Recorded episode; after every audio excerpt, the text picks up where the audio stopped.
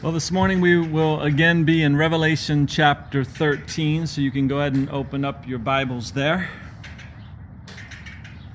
Revelation chapter 13. Last week we studied up through verse 9, so today we will go ahead and finish out the chapter. But um, let's go back, though, and, and we'll start reading from verse 1. So, Revelation 13, verse 1.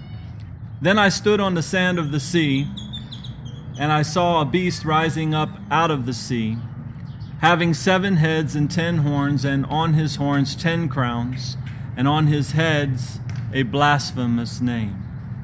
Now the beast which I saw was like a leopard. His feet were like the feet of a bear, and his mouth like the mouth of a lion. The dragon gave him power, his throne, and great authority. The dragon gave him his power, I should say, his throne and great authority. And I saw one of his heads as if it had been mortally wounded, and his deadly wound was healed. And all the world marveled and followed the beast. So they worshiped the dragon who gave authority to the beast, and they worshiped the beast, saying, Who is like the beast? Who is able to make war with him? And he was given a mouth speaking great things and blasphemies. And he was given authority to continue for 42 months. Then he opened his mouth in blasphemy against God to blaspheme his name, his tabernacle, and those who dwell in heaven. It was granted to him to make war with the saints and to overcome them. And authority was given him over every tribe, tongue, and nation. All who dwell on the earth will worship him whose names have not been written in the book of life of the Lamb slain from the foundation of the world. If anyone has an ear, let him hear. So that's the verses that we studied last week. And again, if interested, you can go back onto our website or onto iTunes and listen to the teachings. But uh, something I didn't touch on last week that I want to express before moving on is just the fact that there at the end of verse 8, Jesus is called the Lamb slain from the foundation of the world.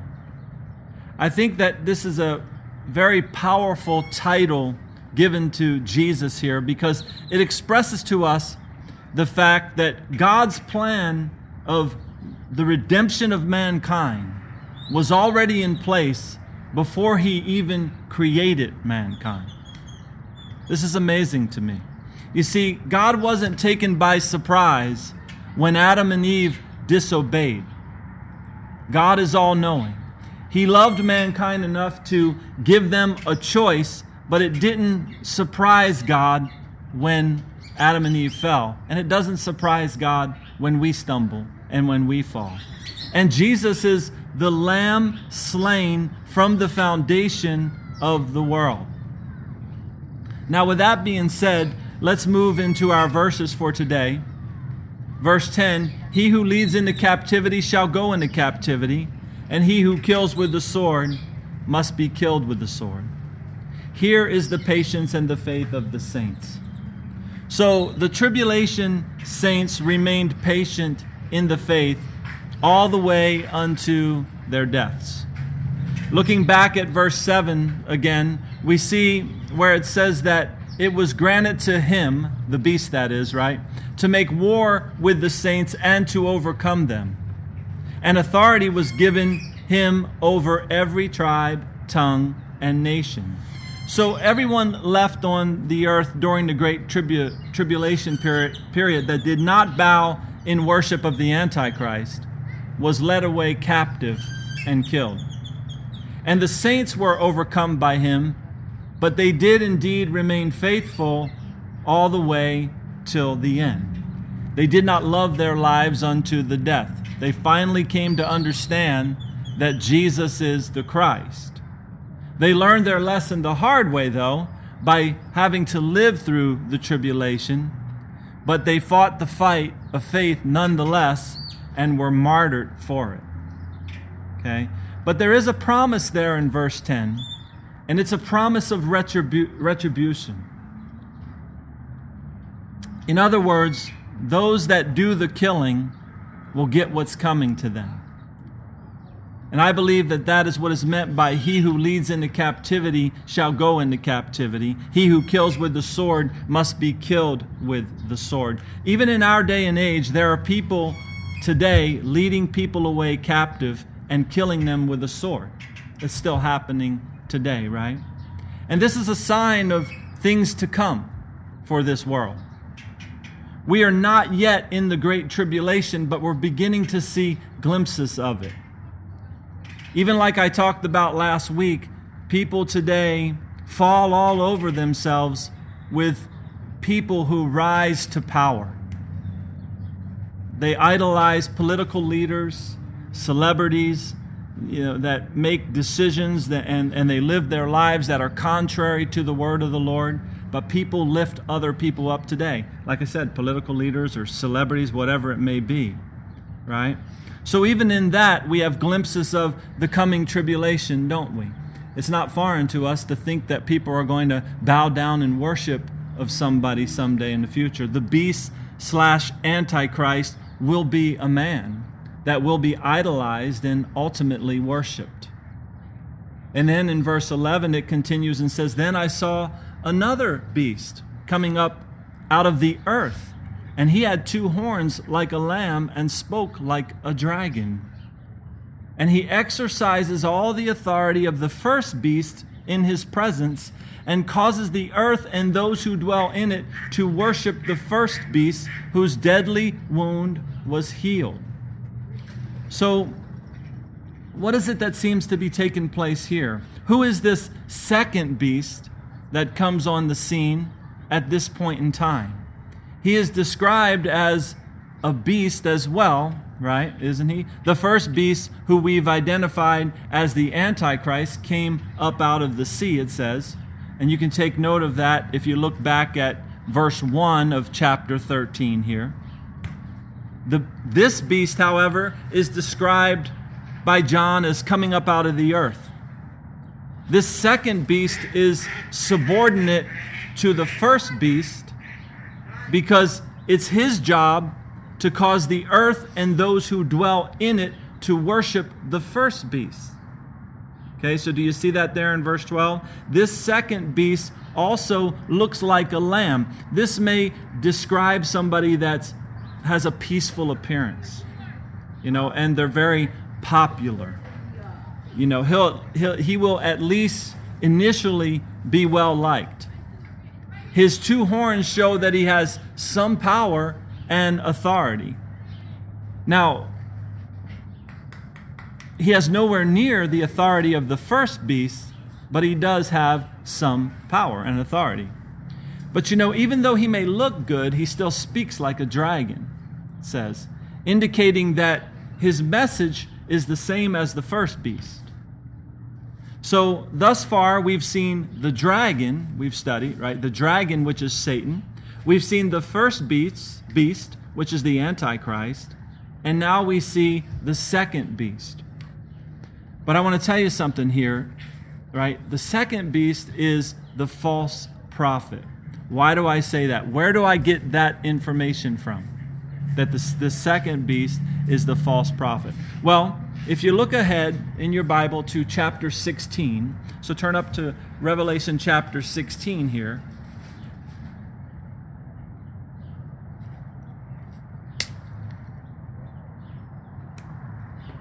And you look down at verse 13. Revelation 16 13. And I saw three unclean spirits like frogs coming out of the mouth of the dragon, out of the mouth, the mouth of the beast and out of the mouth of the false prophet. So there we see the dragon, the beast, and the false prophet. So keep that in mind, and let's turn up a few pages to chapter 19. Revelation chapter 19.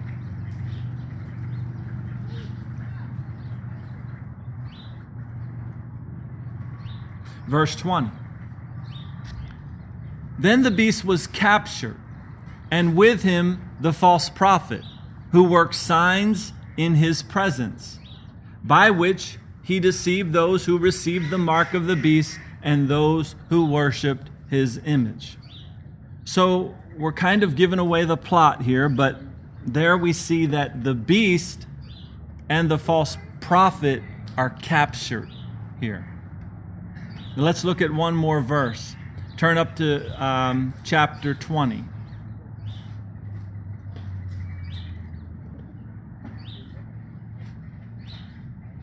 Chapter 20, verse 10. The devil who deceived them was cast into the lake of fire and brimstone, where the beast and the false prophet are. And they will be tormented day and night forever and ever. So now we're giving away even more of the end of the story here as we're getting there. But now we see that Satan himself is cast into the lake of fire, where the beast and the false prophet were already cast. So, with all that being said, as we turn again back to chapter 13, this second beast that we see coming onto the scene is also known as the false prophet. This is what some have referred to as the unholy trinity. The dragging, the dragon attempting to represent God, the first beast, the antichrist, attempting to represent Jesus Christ, and the second beast or the false prophet attempting to represent the Holy Spirit. If you think it through, the Holy Spirit of God today speaks what Jesus speaks and leads people to worship the Lord. That's what the Holy Spirit does today. And this is what the false prophet will lead people to do regarding the Antichrist, to lead people to worship the Antichrist. That will be his job. So let's read on. What does this false prophet slash second beast do, verse 13, he performs great signs so that he even makes fire come down from heaven on the earth in the sight of men. Wow. So this seems pretty impressive, huh? But you see, everything about Satan, the Antichrist, and the false prophet is all a pack of lies. It's not the signs and wonders that matter, it's the message that matters.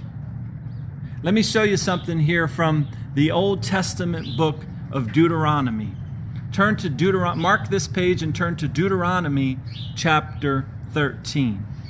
It's the fifth book from the beginning of your Bible. Deuteronomy 13.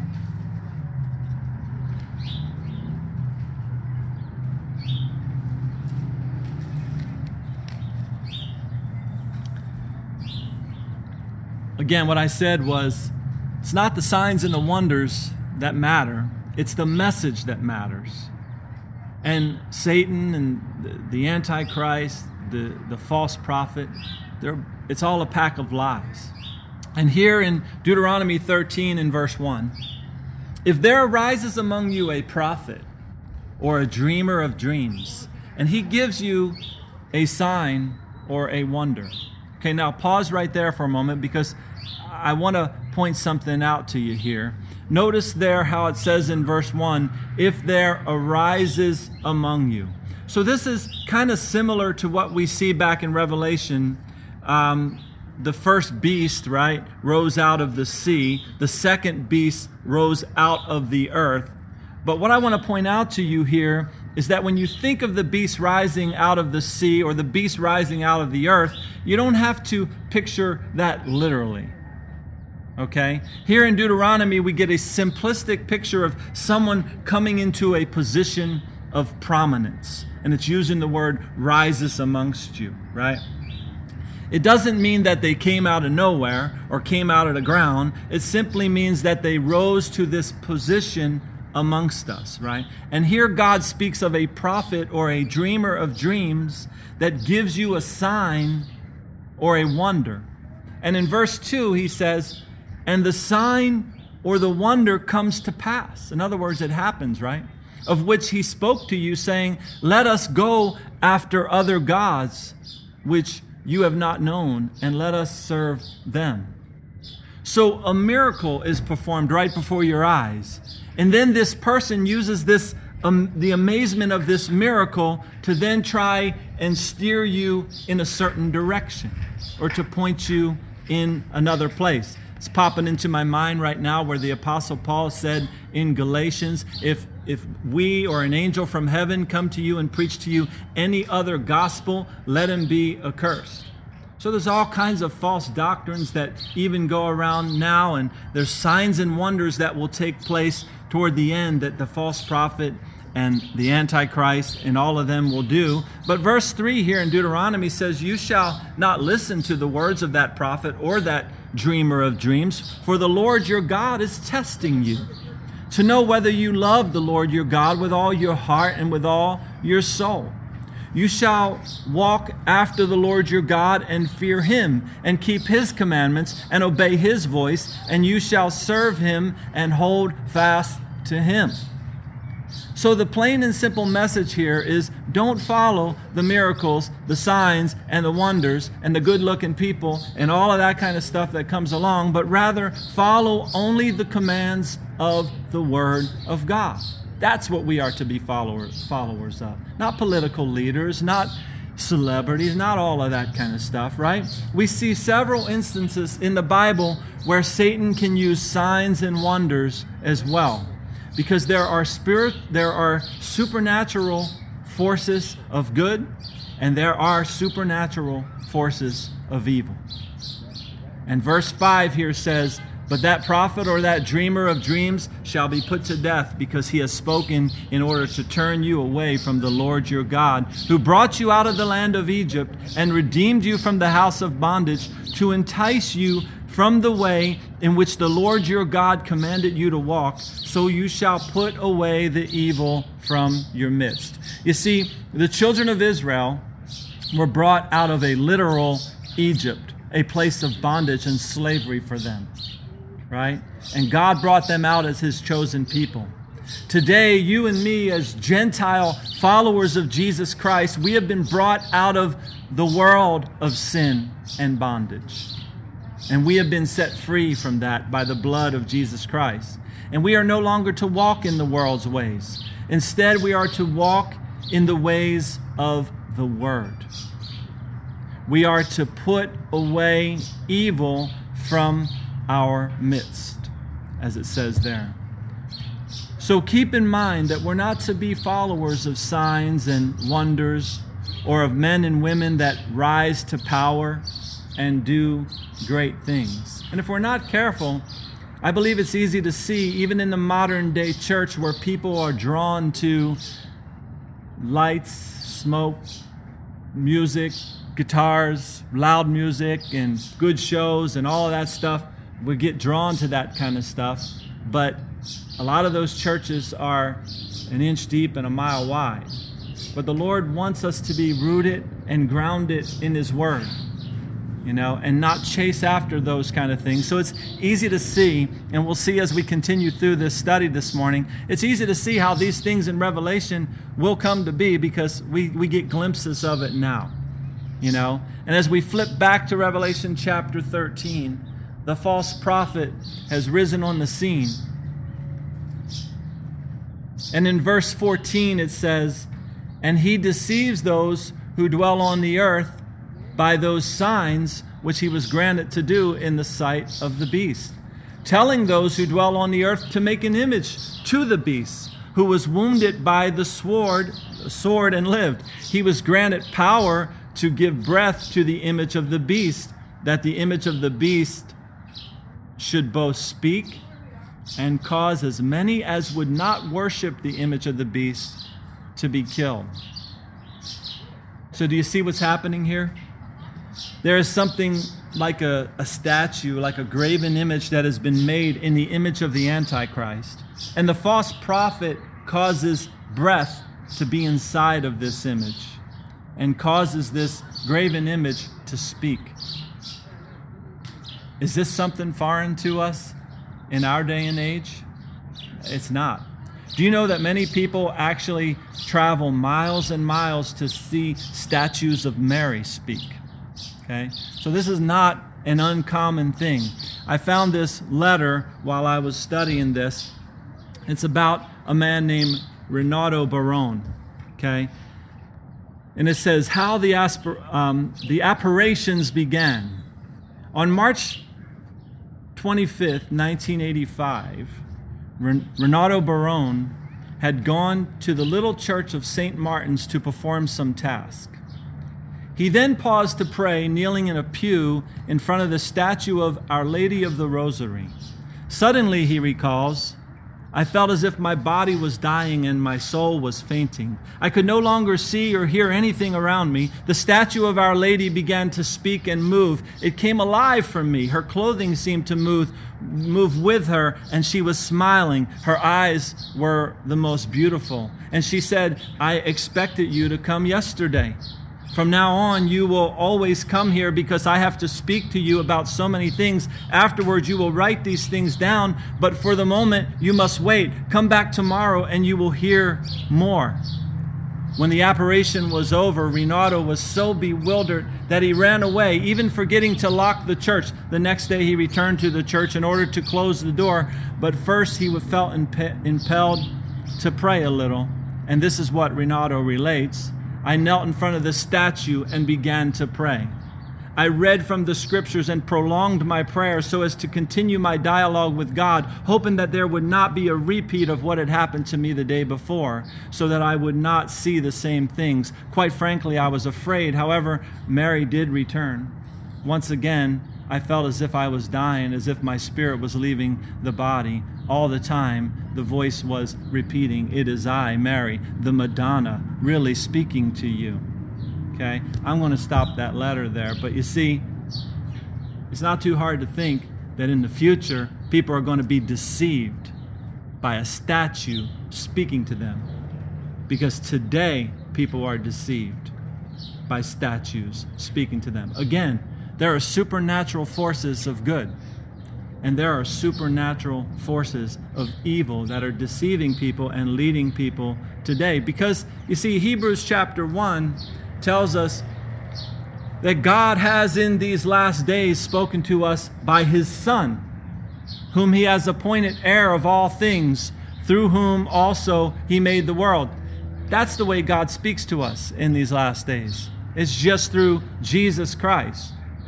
God, God won't speak to men through statues or graven images, but Satan will.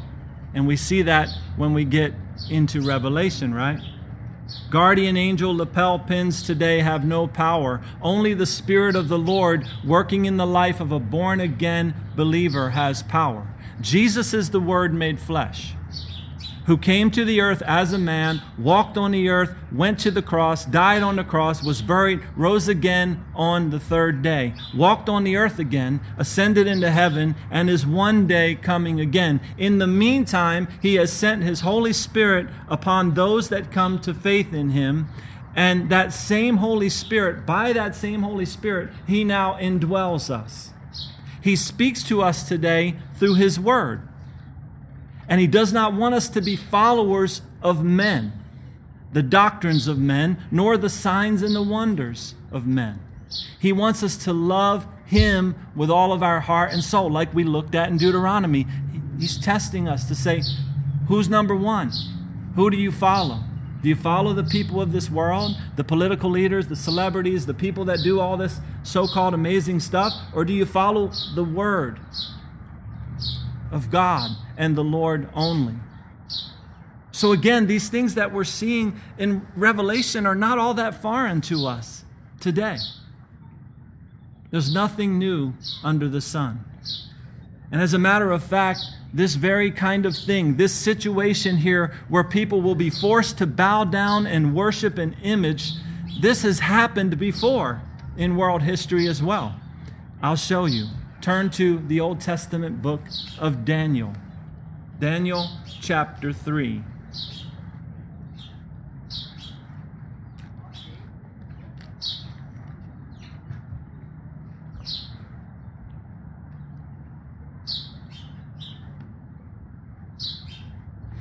While you're turning there, this is coming onto my mind. Why do you think that God tells us all of this stuff in advance? That we know this, that we can go to His Word and find out this kind of stuff. We can go to His Word and find out the truth of the gospel, find out how we should be living. He tells us all of this because He wants us to serve Him and Him only. He wants first place in our hearts and in our minds. And we all, he also tells us this because all around us in this world, there's all kinds of deception going on. All kind of things that we can fall into or get involved in if we don't know the Word of God. And we don't understand our Creator's will for our lives. So, again, this whole statue thing with the and all that it, it, happened once before. Daniel chapter 3 verse 1 nebuchadnezzar the king made an image of gold whose height was 60 cubits and its width 6 cubits he set it up in the plain of dura in the province of babylon and king nebuchadnezzar sent word to gather together the satraps the administrators the governors the counselors the treasurers the judges, the magistrates, and all the officials of the provinces to come to the dedication of the image which King Nebuchadnezzar had set up. So the satraps, the administrators, the governors, the counselors, the treasurers, the judges, the magistrates, and all the officials of the provinces gathered together for the dedication of the image that King Nebuchadnezzar had set up, and they stood before the image that Nebuchadnezzar had set up. Then a herald cried aloud. To you it is commanded, O peoples, nations, and languages, that at a time you hear the sound of the horn, flute, harp, lyre, psaltery, and symphony with all kinds of music, you shall fall down and worship the gold image that King Nebuchadnezzar has set up. And whoever does not fall down and worship shall be cast immediately into the midst of a burning, fiery furnace. Now, just a quote, a quick note here regarding verse 5. The King James Version correctly has one more musical instrument listed there, and that is the dulcimer. And this is an important note uh, with something that I'm going to share with you here a little bit later. But there should be one more instrument in there correctly, and that is the dulcimer. But this kind of thing that ha- has happened before in history where people are forced to worship an image. And it will happen again in the future. One day during the great tribulation period to come, the whole world will be fooled and led by this false prophet. And they will be forced to bow down and to worship his image. So, again, there's nothing new under the sun. What's happened will happen again. And back in Revelation chapter 13 and in verse 16, it says, He causes all both small and great, rich and poor, free and slave, to receive a mark on their right hand or on their foreheads. So, what is this mark? There is much speculation about this in our day and age. Is it a computer chip of some sort implanted in a person in their right hand and in their forehead? Is it a tattooed barcode of some sort that a person will need to get? The speculation goes on and on and on about that, and I'm not much for all that speculation. As the Lord spoke this revelation to the Apostle John, the Lord didn't give us all of those details, so I'm not going to speculate on that any further. I look at verse 16 though, and what I know from it is that the false, pro- the false prophet will cause people to get a mark. I don't think that this concept should be foreign to us either, because look at our own government today, right? Mandating that we have certain things, mandating that you have to have self uh, health insurance, right? And then tracking whether you have it or not and fining you through the IRS, right? So these kind of things again aren't foreign to us. They're just glimpses of what's going to happen in the future. The more power that a people gives to a government, the more people become slaves to that government. So, again, this whole concept of being told what you must do and what you're not going to do, it's not foreign to us. We see it creeping into our society today. So, in the days of the Great Tribulation, this will just be a thing that people have to do. You'll have to get that mark. Not you, but they will have to get that mark. Because if they don't have that mark, verse 17 says, and that no one may buy or sell except one has the mark of the name of the beast or the number of his name. So you won't be able to buy or sell. Grocery stores will only be able to sell you things if you have this mark. It appears in verse 17 that this mark could just simply be a marking of some sort on a person, or it could be the name of the Antichrist, or it could be a number. This is not a foreign concept to us either, right? Today, laws that are passed, notice how many laws are passed today that are named after people, right? They're named after a person. So having a name associated with being able to buy or to sell won't be that hard to understand for the people during that time, right?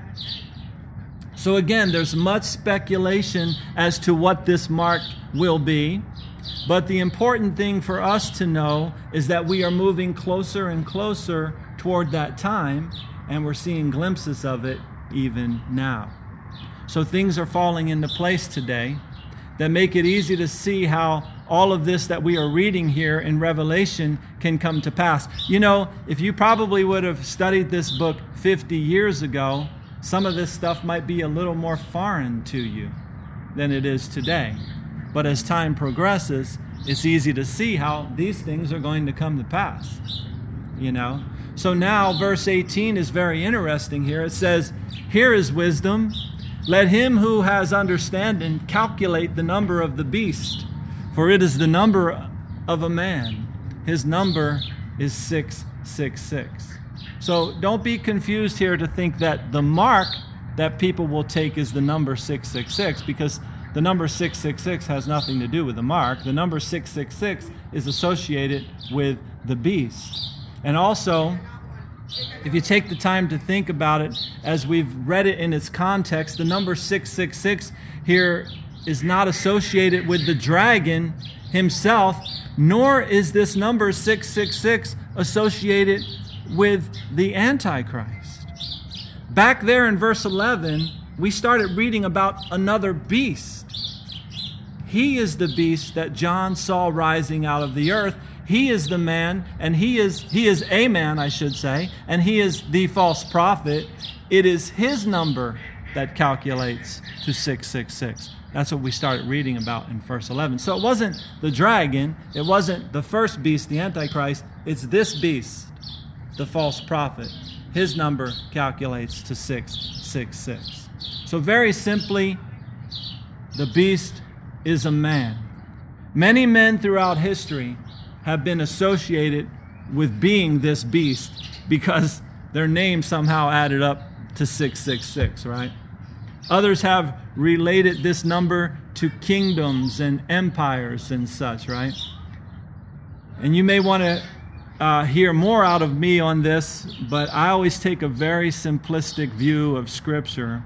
And it says, Here is wisdom, the number of the beast is the number of a man. In other words, it's not a literal lamb with two horns, like we saw in verse 11, right? It's not literal voice like a dragon that rises up out of the earth. This guy's not going to come onto the earth and say, I am know, he's not going to talk like that. He's not going to, you know, it, this is, it's not literal here, okay? Here's wisdom. The number of the beast is the number of a man. In other words, it's a man, right?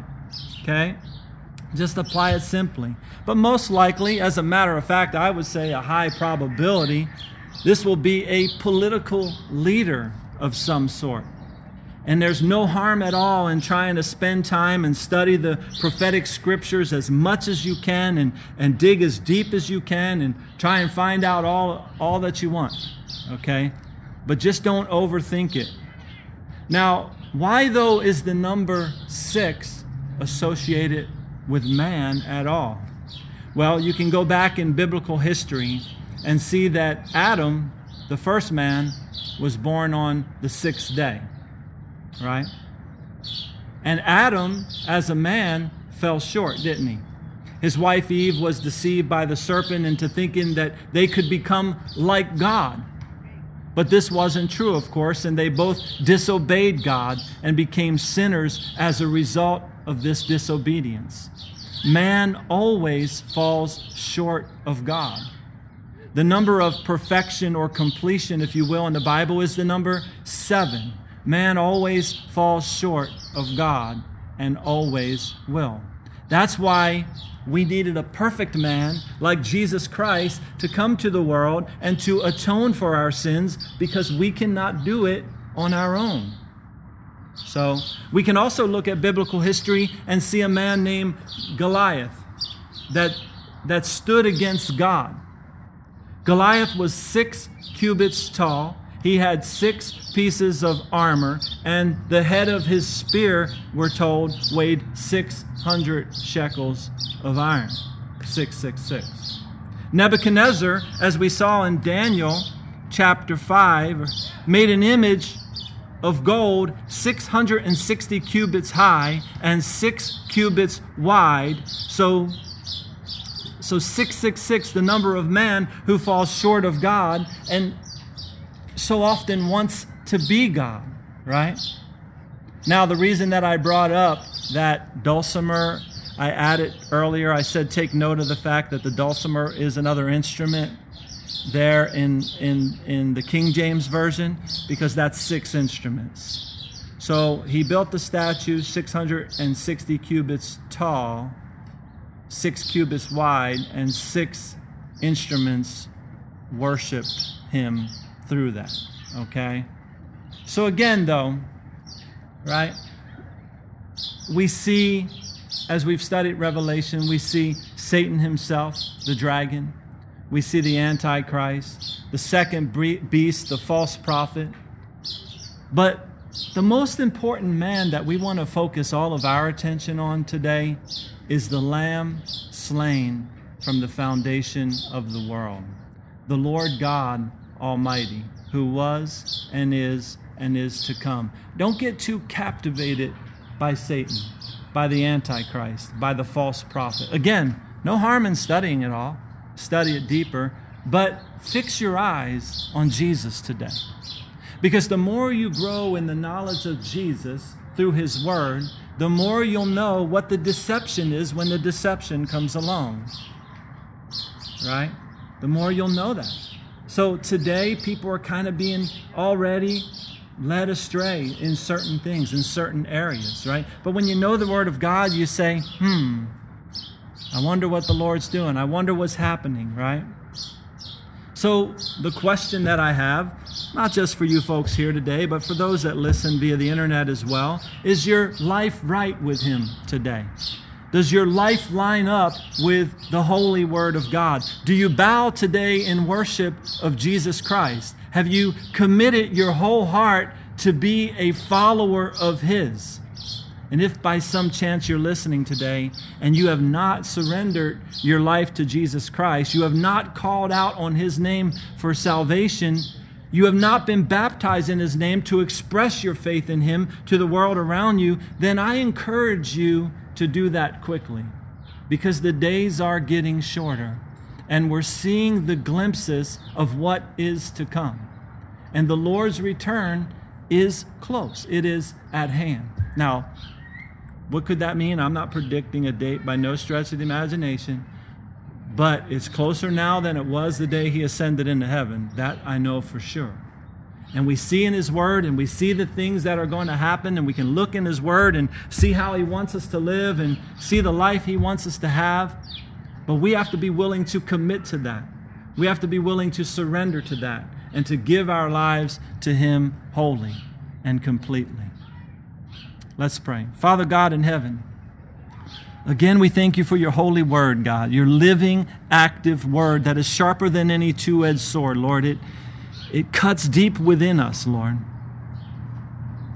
It understands the thoughts and the intents of our hearts, Lord. And I pray that as your word is going forth today, and as your word continues to go forth throughout the earth, Lord, even amongst other churches, uh, Lord, all around, Lord, I pray that your word will continue to be taught and preached, Lord and that people will come to the place of salvation. For the day is coming, Lord, when we will no longer be on this earth, Lord. One way or another, Lord, we will be gone off this earth someday. And we will be standing in your presence. And we will be bowing the knee to you one way or the other, Lord. But will we spend eternity with you? Or, or will we spend eternity separated from you? Lord, there is one way and one way only. You are the way, the truth, and the life. And I pray, Lord, that all of us would take our walks with you seriously, that we would examine ourselves, Lord, as to whether we are in the faith or not, and that we would commit wholeheartedly to you this morning. We just thank you and praise you for this time in your word. We pray that as we go forth in the week to come, that you'd go before us, that you'd lead and guide us through. Cause us to grow in the knowledge of you. Cause our eyes to be open to see, Lord, what's going on around us, Lord. All the deception that has taken place. And Lord, may our eyes be open to the truth. We thank you and praise you. In Jesus' name, amen.